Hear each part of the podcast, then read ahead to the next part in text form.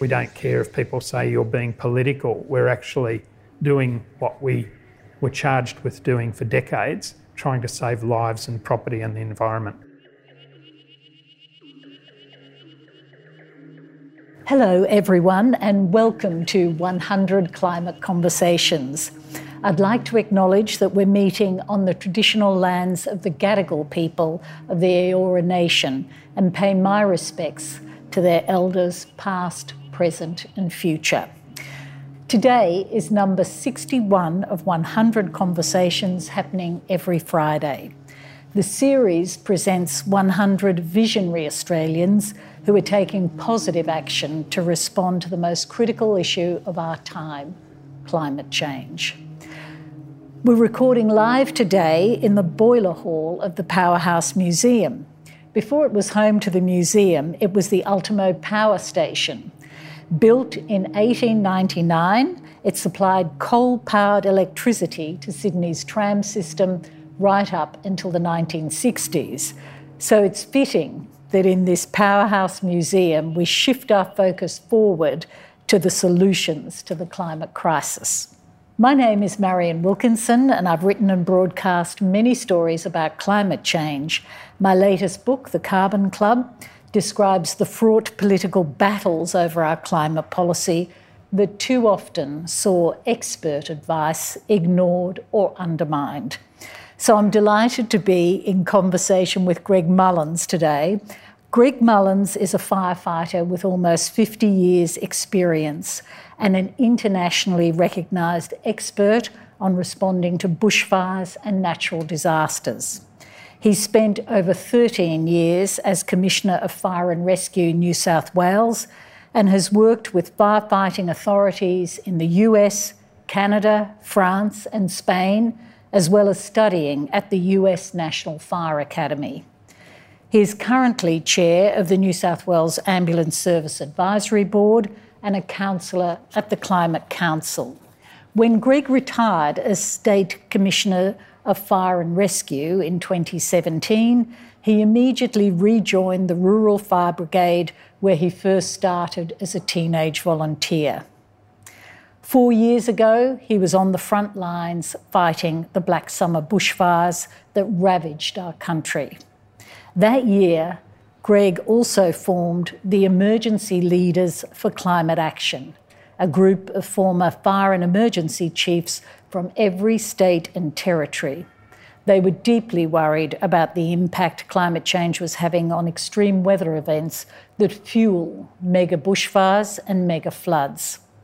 Greg's memoir, Firestorm Battling Supercharged Natural Disasters, was published in 2021. And we're privileged to have him join us today. So, welcome. Greg, it seems to me that your extraordinary path in life was forged when you were still a kid. Your dad took you to your first bushfire when you were just 12 years old that was some sort of baptism by fire, wasn't it? Well, yes and no, um, because where we lived in Terry Hills in the northern suburbs, surrounded by national park, fires were just a part of life. Mum and dad were true environmentalists. Um, Mum was a school teacher, so we'd go out in the bush and she'd say, That's Banksia ericifolia, and this is how it grows, and look at the look at the cones that needs fire to make the seeds come out. So learnt about the ecology. Dad really knew the bush. He was a volunteer firefighter, had fought fires since he was a teenager. Told me about the January 1939 bushfires when he was about 15 years old. And so it just sort of soaked it in. So it was a very natural thing when fires threatened. Everyone did their bit. It was a very small community. Everyone helped each other. Um, and I'd sort of been doing things on the sidelines out of danger. And this particular day, there were no fire trucks available. My brother's best friend's house was endangered, and Dad said, "Jump in. I'll show you what to do when we get there." So it was, it was really frightening, but I sort of knew what to expect, and he talked me through it. And I, and I remember thinking at 12 years old, I want to be a firefighter when I grow up, and never really deviated from that. Your father, I think, also taught you how to survive a fire, a very important lesson for a volunteer firefighter. It happened when you were around 18, and in fact, you almost lost your life. What happened that day? Remember it well. Was November 1977, and I was supposed to be studying for my high school certificate, and Mum, the school teacher, was not impressed when I got home battered and bruised and burnt. but uh, I lived to tell the tale. So we'd been sent to a fire. It was a really windy day. There were multiple outbreaks. We tried to hold this fire on a fire trail. It was spotting over the top of us, so big flames throwing sparks onto the side of a hill behind us. We'd go up and try and put those fires out because the objective was to keep the fire that side. And then it got to the point where we'd go up through the bush and we'd have multiple fires behind us, which is really dangerous. And we are thinking about we better pull out. I went down to scout further down the trail, and then a fire literally engulfed the truck. Everyone else jumped in the truck and off they drove. And they thought I was with them in the confusion. And um, I was stuck there on the trail, fire going across there. I looked behind me, it crossed there and it was about to cross where I was, and I and I had to really slow down because I panicked. I was panicking because I thought this is it. 18 years old, gone. I'm done. And there was a bit of a wheel rut in the trail where, in the wet weather months and months before, a truck had got bogged. Got there and shoveled some sand over and back, and the fire went through. And I had some burns, a lot of blisters and everything, but I, I got through it. It was if I hadn't listened to my dad, whenever we went into a fire, it was safety first with dad, and that's what was my approach. Still is my approach. You teach people look for where you're going to turn the truck around. Um, if you're on foot, where's a cave or a rock or a cleared area or a river that you can creek you can jump in, and it's saved my bacon quite a few times from yeah that early grounding dad gave me. I'm sure your mother was not impressed when you got home, though. Um, no.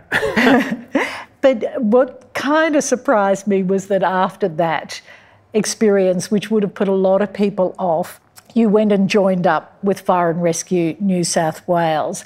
What, what do you think drove you so hard to become a first responder? Look, it was about helping people. So our, our whole family, you know, look at my cousins and my aunties and my uncles and sisters, uh, everyone was in some sort of public service. Mum was a teacher, dad was with public works, building schools and TAFE colleges, um, had uni lecturers, had a cousin who was a firefighter, you know, corrective services. So everyone was in public service, and it was just part of our thing was to serve and help.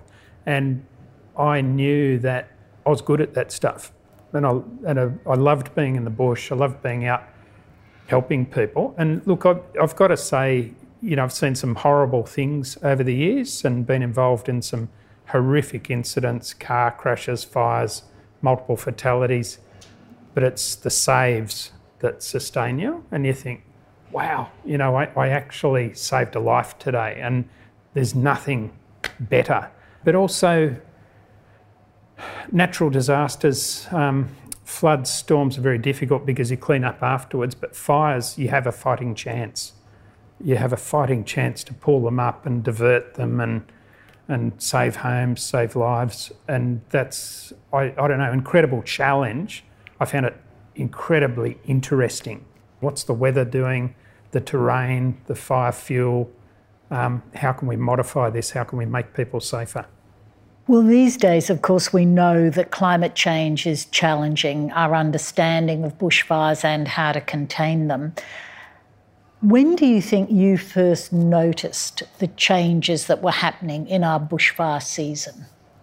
Well, look, I, I know exactly when it was. It was the um, January 1994 bushfires in New South Wales, and I, I used to talk to Dad every year and say, "What do you think the season's going to do, Dad?" And he'd pick it every year. You say, oh, we'll get some fires, but they won't be too bad. We'll get a few days that might give us a bit of a challenge, but it's not so bad. And in 1993, we were getting some early fires, but then it rained in November, and that was, uh, to me, there's a change in the weather in eastern New South Wales in October, November, most years, where you get storms and it gets very humid, very wet, and it depends. It can be bang, you get a few storms, then it goes dry again, or it stays fairly wet. And in November 93, we got really heavy rain. And I just thought, season's over. We're right. We'll be okay. And family and I, wife and kids, went away camping to Barrington Tops. We left on Boxing Day, I think. And yeah, a couple of weeks later, I was called back to duty. My leave was cancelled because the state was on fire. And how did this happen? I remember talking to dad and saying, Did you see that? He said, I just didn't see it coming. All the normal indicators weren't there. And that's when I started studying and I applied for a Churchill Fellowship to go overseas. And then people in France and Spain and Canada and the US were all saying the same thing. They were saying the fires doesn't make sense. We've got better technologies, better firefighting equipment, better training, more people but the fires are getting bigger and we're losing more homes. What gives? And these early papers on a warming climate and just a tiny little increase in temperature had thrown the weather systems out. I think it was the 2009 Black Saturday fires in Victoria that really changed the thinking in Australia about the bushfire season. You were, of course, Commissioner of Fire and Rescue New South Wales at this time. How much did those Victorian Black Saturday fires upend your thinking about what was happening to the bushfire season?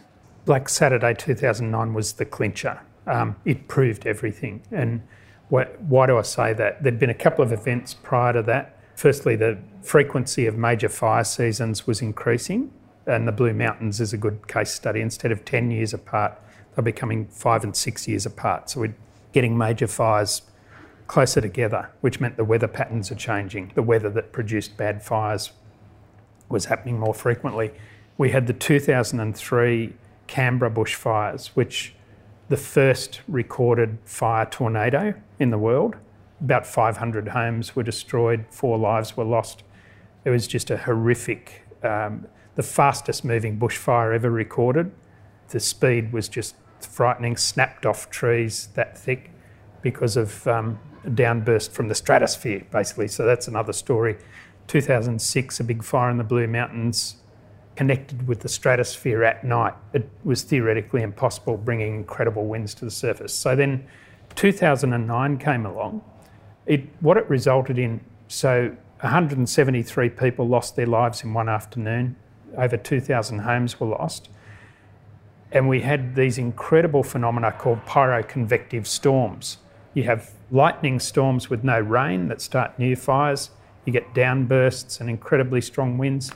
Firefighters don't have a hope.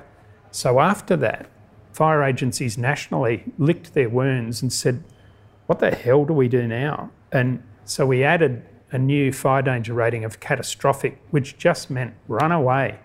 We can't deal with this. Once it gets past extreme, it's, it's literally off the scale. We realised on those catastrophic days, we couldn't put the fires out, we just had to save lives. Sometimes it was the lives of the firefighters, and we couldn't get to anyone else. And we had to make sure we got the messages out. So we had the warning apps so that people got emergency warnings, watch and act. We never used to do that before because we had enough time to warn communities. But with this extreme weather that we were experiencing, just with about one degree of warming at that stage, we couldn't handle fires on the worst days anymore. I want to take you back to when you were still Commissioner, and that was after the Black Saturday fires in Victoria and, as you say, the big Canberra fires. You were obviously becoming more and more conscious of the impact on climate change on the fire season. You became a member of the government of the day's Climate Change Council, the official one. But at the time, you learned not to publicly speak out about climate change. Why was that? I made some comments to the Sydney Morning Herald and they interviewed me while the fires were still burning down there. And I, I, I made the comment that people can't expect to have a fire truck in every driveway when you've got massive fires over such a huge area. And then said, with climate change, this is going to get worse. You know, this is what we're looking at. This fire season shouldn't have happened, um, should have been some years, Victoria had a pattern of major fires every 50 years or so. You'd get the big ones, and we weren't ready. We'd had Ash Wednesday in 1983, should have been about this year. They were thinking about their next big fire or within this decade. I was told in no uncertain terms by my minister at the time, who was a Labor minister, a good person, and on board with climate change, just say, pull your head in. Just, um, it's not your job. This is political. I thought, oh, I thought it was about public safety and saving lives. But, um, and, and I knew where he was coming from, and he, you know, his track record was to take it seriously, but he just said, stay away from it. You're a public servant. I'll do the policy stuff. It's a fraught area. There's the left and the right of politics, and um, just cease and desist. Thought, okay. By the time you stepped down as a fire and rescue chief in 2017, were you convinced that climate change would be a determining factor on our bushfire seasons? Definitely, and there was no there was no question by then. And I was looking at what was happening overseas. Tasmania was another canary in the coal mine their big fire seasons were decades apart. They um, and they'd had their last major fires in 1967. Hobart was devastated. Then 2013, they had the Dunalley fires and lost hundreds of homes, and they had catastrophic fire weather for the first time. But then, just three years later, 2016, the Highlands were on fire, places that had never burned before, and so button grass and very fire sensitive communities. And scientists had looked at carbon deposits and said, We've never had major fires in these areas. They're always wet and cold. And the West Coast rainforests, they were burning. And people said, Oh, it's a one off, was drought. Two years later, they were burning again. So by the time I retired, there was just no question. And the US was burning again. 2017, they lost 10,000 homes. And saying, my God, because I'd worked there on fires, I was, can't believe this. A big season used to be about two to 3,000 homes. They've just lost 10,000. And then a year later, they've, they've lost 20,000. So, and again, you know, that was firefighter heaven when I was there. You just whistle up more planes, helicopters, fire trucks, crews with hand tools, um, whatever you needed, it was close by and they had a lot of money to throw at the problem and a lot of technology, and they were losing. Well, when you retired, interestingly, you returned to your local volunteer fire brigade. Uh, but you also did something else that was very courageous, some would say. As a former senior government officer, you decided to join the Independent Climate Council with scientists like Tim Flannery. Why did you take that big step? They approached me. I knew Professor Leslie Hughes. I'd um, spoken together with her at some functions. I knew Tim Flannery, and they approached me and had a cup of tea one day and just said, Look, would you consider becoming a climate counsellor? Because we need somebody with expertise in bushfires, floods, storms, etc. And I jumped at the chance because I'd been thinking as you do when you retire, you know, what, what's this all mean? How can I help people? And of course, I became, went back to being a volunteer firefighter where I'd fought fires with my dad many years before. He was delighted. Mm-hmm. but uh, big picture, how could I sound the alarm? Because I was deeply worried about what was coming. And it was dry, 2017, there were some big fires in New South Wales. So it was a great opportunity to add my voice to people who were warning. We had a government that really didn't believe climate change was happening, or if they did, they they covered it up pretty well. So you know there were people in the government who understood it, but it didn't fit what they were saying, and they they just wouldn't take action. So I felt a deep need to do something. Well, you did do something because the following year, I think in early 2019, you recognised it was going to be a devastating fire season that year, and you decided to bring former fire chiefs together to try and pressure the government about this crisis. How did that happen? That was also a very big step. 2018 was going to be the big year. So Tasmania burned, Queensland burned. We had fires in New South Wales very early season, but then it rained, and then New South Wales provided firefighters to Queensland and Tasmania. So we dodged a bullet in New South Wales. Then early 2019, we had fires. We'd had fires in Tathra at a time, south coast of New South Wales at a time. It should have been cold and wet, probably getting wet, no fires, but they lost 69 homes. Um, we had a big fire in the south of Sydney, Holsworthy in April with gale force westerly winds. Shouldn't be getting bushfires at that time of year. So I started ringing around my former colleagues. I'd been the head of the Peak Council for Fire and Emergency Services for a number of years before I retired, and I had good networks nationally and internationally. So I rang around former fire chiefs and I was just blown away. Every single one of them said, Thank God you've rung. We were wondering what we could do. Two said, We can't join you because we're doing government work. Hope you understand. We've got a bit of a conflict there. So very quickly, I had a group of 23 former fire and emergency service chiefs. Were from every fire service in Australia, um, a number of SES agencies, national parks, forestry, who all wanted to sound a warning and say, we can't handle this anymore. Um, and we're not constrained by our former employers, and we we don't care if people say you're being political. We're actually doing what we were charged with doing for decades trying to save lives and property and the environment. Well, that year you wrote to the Prime Minister, Scott Morrison, warning about the impending crisis. Why did you do that and what was the response? Look, we were really worried that the coalition government was just treating climate change as a nothing, um, that, that it wasn't happening they said openly that it has no impact whatsoever on natural disasters, bushfires.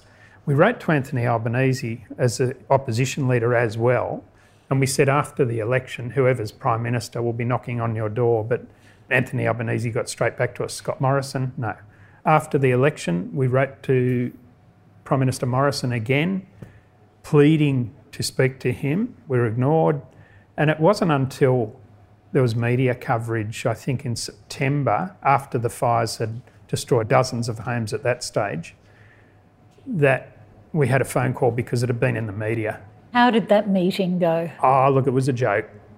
It was it was tick the box exercise, and it was quite bizarre. We had Angus Taylor and David Littleproud, who was emergency management minister, and they very nice and nodded. And after we left, within 15 minutes, the prime minister and Mr. Littleproud spoke to the media and said how they'd assured the poor old retired fire chiefs that the new breed have this and we can go off and go fishing or whatever. And it was just a, so it was all set up. We'd said to Anthony Albanese, he'd asked to meet us, and we said, no, we won't meet you until we meet the government ministers. And it was a totally different approach. It had a number of his shadow cabinet there and said, what can we do? So it was very clear to us which side of politics took climate change seriously. And as the fires progressed, well, we saw what happened. The Black Summer bushfires, the whole experience, I think, really convinced Australians, the vast majority of Australians, about the urgency of the threat from climate change. I wanted to ask you specifically you were on the front lines at times fighting some of the biggest fires we've seen in this country. I'd like to ask you to explain for ordinary Australians what that's like because we're going to be putting our volunteer firefighters as well as our professional firefighters through this a lot more. And I wonder if you could tell us a little bit about the Grose Valley and the Blue Mountains fires at that time and what it was like to be a firefighter there. There were just so many experiences during that. So I've, I've seen a lot of fires around the world and thousands and thousands and thousands of different types of fires. And I know my bushfires, I grew up with them. I, I saw things during that summer that I'd never seen before. And I talked about the pyroconvective storms, for example. Um, so the smoke column would turn into a thunderstorm head, and then lightning would come out and start new fires 20, 30 k's away. But then the winds would hit, you'd get a downdraft, just like you do in a normal thunderstorm when roofs get ripped off, trees get ripped down, same thing but with no rain. And what that did to a fire was just unbelievable. You're looking at flame heights, probably, you know, getting close to 50, 60, 70, 80 metres high. The heat output from that, I mean, I could calculate it for you, and you can't get within a couple of hundred metres of, of fire like that. The, the heat output will kill you. The sparks that are given off this fire on, uh, it was 21st of December 2019. We are up in um, Blackheath and fighting fires all day. And this southerly change came through, gale force southerly change. And I just remember this wall of flame behind these houses on Hat Hill Road at Blackheath and thinking, my God, but the, the sparks, the lawns were catching on fire, fire trucks were catching on fire. So the only way we could get close to the fire was I had another firefighter said, okay, put on our structural gear, which is thick for going inside burning buildings and breathing apparatus because we couldn't get close just because of the ember storm and everything was catching fire around us. So we'd run down the side of a house. Firefighters with hoses were getting beaten back who had their bush firefighting gear in. We'd grab their hoses, gear on, knock down the fire, get someone to go and check inside the house, the roof and everything, make sure it wasn't on fire, go to the next one that was our night until we ran out of air in our breathing apparatus. But what I remember thinking, what's covering my visor? And we had water spray on when we were literally engulfed in flames. And the visor would go black, and it was a water spray putting out every little spark was a bit of burning bit of grass or leaves or vegetation. So I had black mud over the top of them and I had to keep going like that so I could see. I got quite ill after that. I got badly dehydrated. We were drinking, drinking, drinking, but I was in bed for a couple of days after that. And um, I'm pretty fit. I keep fit, but there are a lot of people quite unwell after that night because we that was a battle, but we saved every house. And so this is what firefighters are dealing with. So it used to be a one-off once a decade. You'd get a day or two or three or maybe a couple of weeks where you'd get this sort of weather. Now it's every five years or so, every five or six years, and in between there's a lot more bad days, but you'll get months of this, and and the weather is worse than anything it's measurable. 2019 was the hottest, driest year ever, and we had incredible westerly winds. Look at Bureau Meteorology figures, and it just shows, you know, fighting fires in 49 degree heat. I never did that when I was a young fiery, maybe 40, what you say really underscores two things for me. One, you've really got to put the money up to get the equipment to your firefighters for these conditions. The other thing, I guess, is that you also need to protect your firefighters. And when I read your book, something really jumped out at me. You cited a Facebook post from the wife of one of your volunteer firefighter colleagues about the volunteer firefighters like you and your and her husband. Uh, remember that they mean the world to the ones they leave at home. We reluctantly but graciously let them go, all the while terrified they may pay the ultimate price. Now, she's been through that. Your own wife, Eris, has obviously been through that a lot. What do we do about educating our politicians and the public about looking after, properly looking after the firefighters? I had times where I was furious when I listened to some of the political commentary during the fires. It was obvious that some of the politicians waxing lyrical about we've always had fires like this and uh, got their information from a mate at the pub or Wikipedia or something rather than actually talking to anyone who knew what they were talking about or reading. That was infuriating. They need a big reality check, you know, so get out of your offices, actually go and talk to people. Don't force them to shake your hand so you get a good photo or whatever. Actually get out and talk to people. The big thing that we really need to focus on now, so I'm getting away from that mm. firefighter mm. angle because I think state and territory governments have actually stepped up to the mark and are providing a lot of money. But none of that's going to make any difference if we just keep warming up the planet. And my grandkids will be around towards the end of the century, and my kids you know, as well. And that's that's who I've got to worry about. And and we're bestowing on them a planet that's stuffed because politicians worldwide are not taking this seriously enough. We had the IPCC summary report come out last week saying we've got a chance, but it's a slender one.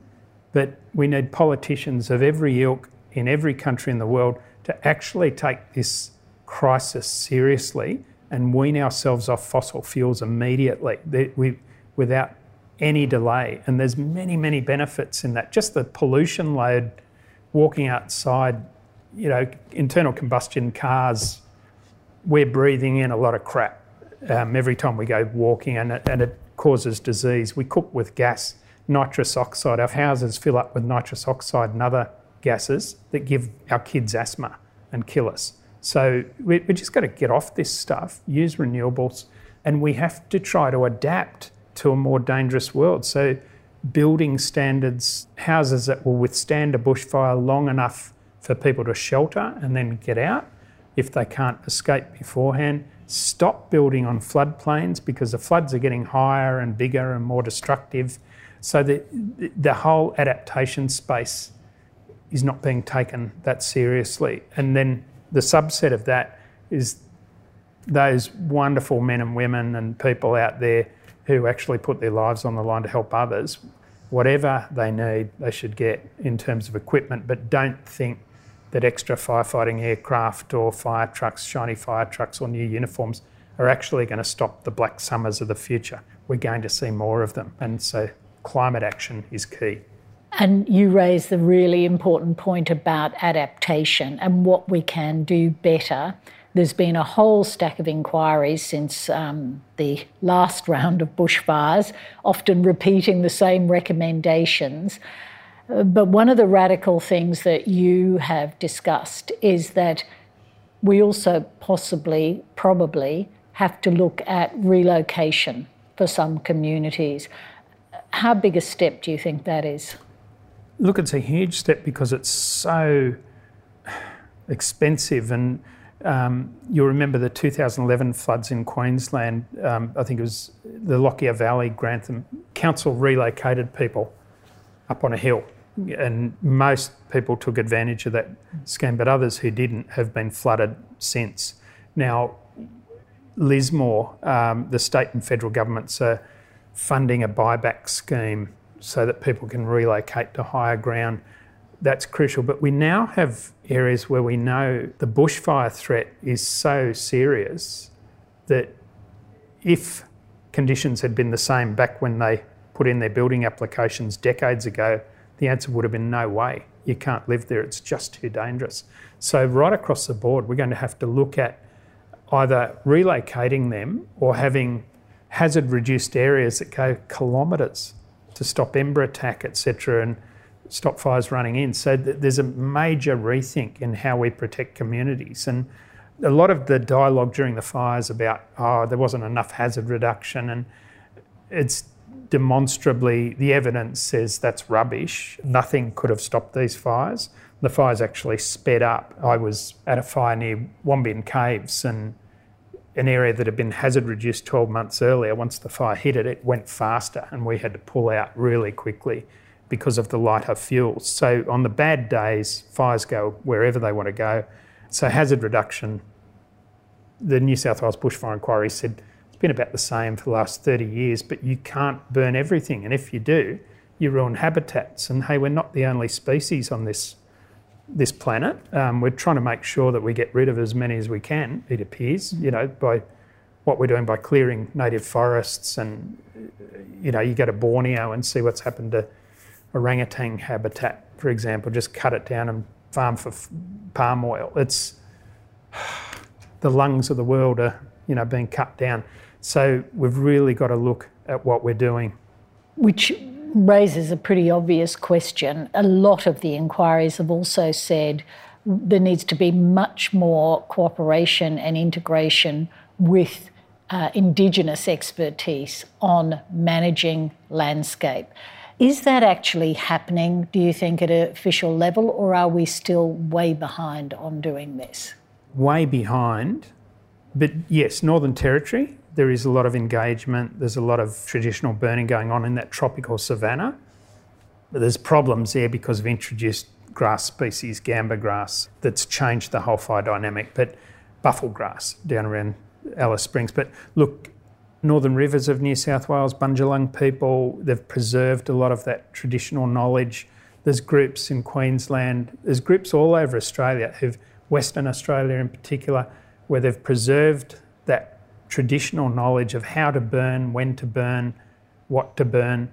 Where I live, you know, unfortunately, when the first fleet arrived, smallpox decimated the Aboriginal population. Um, they were pushed off their land in a lot of areas, and so there's traditional groups trying to relearn the techniques that were lost, and we need to engage with our Indigenous brothers and sisters for a whole lot of reasons.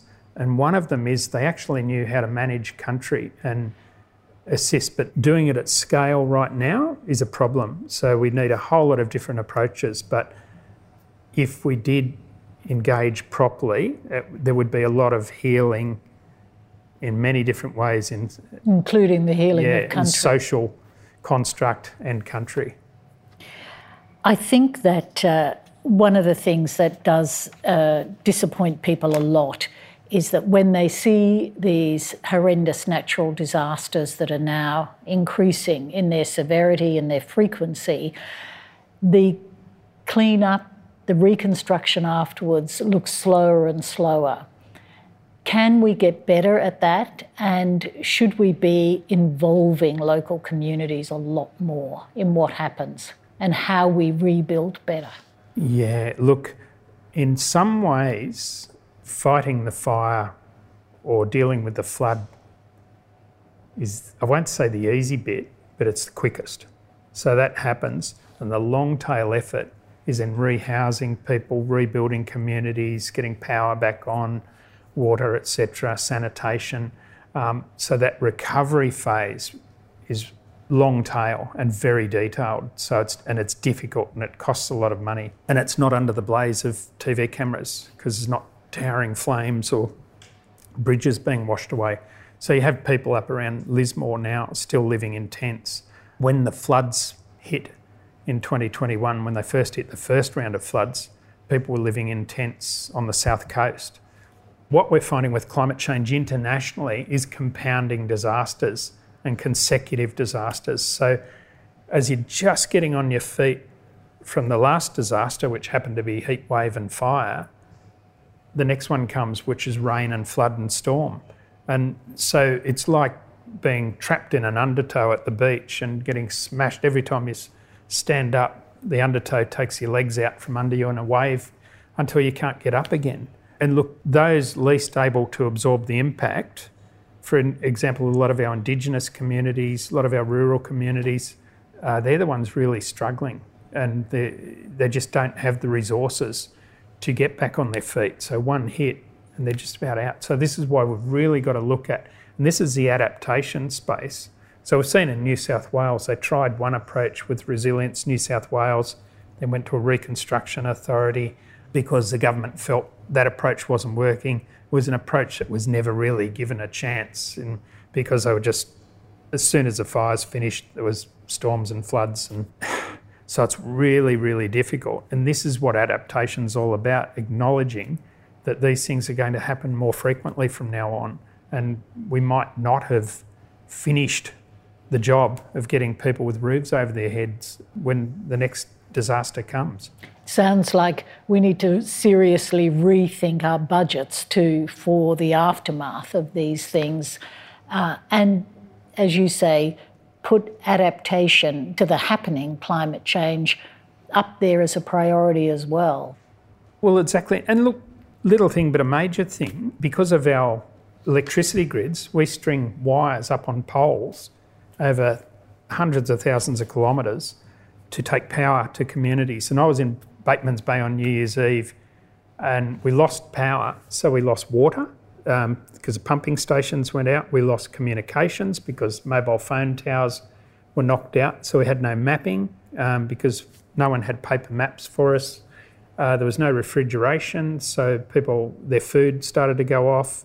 We lost sewerage because pumping stations. So all of those fundamental things to a functioning community, we couldn't talk to people, we couldn't have a drink. You know, they, they all got taken out. So we need to really think about microgrids because stronger winds in more serious storms, fires that go through more frequently, they actually take out the poles that carry those wires or trees fall across them and they're incredibly vulnerable. It costs billions to put them underground, so why not have microgrids powered by wind and solar, which is abundant? And then you, your community remains strong after a hit. You can get back on your feet. So there's new thinking needed. Well, I know a lot of people during the bushfires, and I had friends who were doing this, were protecting their own homes, using hoses to hose down their homes.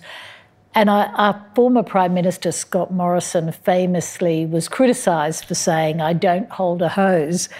But I was so pleased that in your book, Greg, you actually explain to people how to hold a hose when you're defending your home. So, can you tell us oh. for this podcast, how do you hold a hose? Oh, it was interesting. So, you know, and I teach a lot of younger firefighters, and it's interesting. Um, I call it garden hosing. I'll grab the fire hose and go like that. And when you say go like that for our audio listeners, spray it around, um, spray it, you know, they move their hand around and a little bit of water goes everywhere and it does nothing, it evaporates. And so you actually have to have a nice strong jet, not a spray, and um, hold it in one place until the fire dies down and then move it on and move it on. And look, if Scott Morrison had been in Australia and put on a helmet and come on my crew, I would have shown him how to do it and he would have been able to say, I hold a hose, mate. On a more serious note, of course, you mentioned the latest IPCC report. Uh, we're talking 2023. And I think that report clarified for a lot of people that it is possible within possibly a decade that we will cross the 1.5 degree threshold. That threshold that is famously said 1.5 to stay alive. If we do cross that threshold, you obviously could still be alive, but certainly your children and grandchildren will still be alive. How much harder do you think it's going to be if we do cross that threshold for dealing with these mega disasters? One study that really chilled me was it estimated on current emissions trajectories worldwide by 2040 the black summer the weather of black summer the hottest driest year ever 2019 will be average. That'll be an average summer in Australia. And by 2060, that will be exceedingly cool. So the fires by 2040 and certainly by 2060 will be unimaginable. And it will change the landscape. A lot of the vegetation we have now will die, won't be able to regenerate because the fires will be too hot, too frequent, and it'll kill the seed stocks in the soil and they won't be able to survive. So we'll see whole environments change, the types of animals there, lots of animal, animals and plants going extinct. We're seeing it with mountain ash in our Mount Kosciuszko, places like that. There's too many fires and they're dying. They're dying off. So we'll see large scale environmental change. For every degree increase in temperature, the atmosphere can hold 7% more water, which means more violent downpours, flash flooding, storms.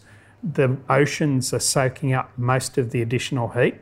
And what that means is uh, a strange thing actually, less cyclones and hurricanes and typhoons, but when they happen, they're going to be doozies. They're not going to be category ones and twos, they're going to be three, fours, and fives, and probably in years to come, they'll have to be a category six because the wind velocities are getting higher. So it's going to be a really dangerous world.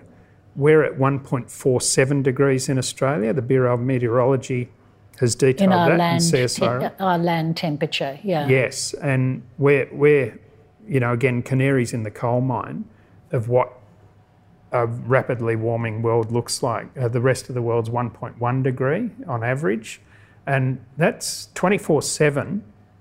And so you've got the drying effect. That extra moisture that's held by the atmosphere, that actually means vapor pressure density. It pulls moisture out of the vegetation and makes it more flammable. So there's all these subtle little effects that are just changing the whole profile of natural disasters. And we can twiddle our thumbs and say, oh, we'll just live a lovely life and she'll be right and the next generations can deal with it. Or we can be responsible and moral and human and actually bloody do something about it. Get the emissions down. At the end of the day, we've got to get the yeah, emissions and if the people down. in Canberra and Macquarie Street and, you know, in Washington, D.C. won't do it, they need to be voted out. You know, people need to understand this stuff and not think that it's a lunatic fringe. And the figures say the majority of Australians, for example, I think 82% understand that climate change is real now, and Black Summer reset a lot of that thinking. And then three years of record flooding, people now know that something's seriously wrong. Use the ballot box to change things.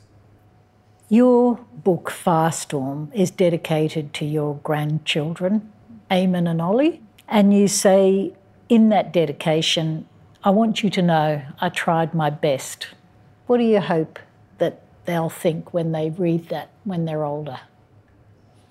I hope that they'll look back and they'll read about the fires and what the ex fire chiefs did when we came together. There's a whole lot of other groups, farmers for climate action, bushfire survivors for climate action. There's parents for climate action, church groups, so many people screaming out for action. They look back and they think that's when it changed. And Pop played a bit of a role in that, and we're proud of him because they've stabilised the temperature, they've electrified everything, there's no gas or coal or oil being burnt. Things are starting to calm down, and we're on top of it. That's what I hope. That's a great thought to leave us on. Thanks, Greg. Thanks to all you for listening. And please join me in giving Greg a round of applause.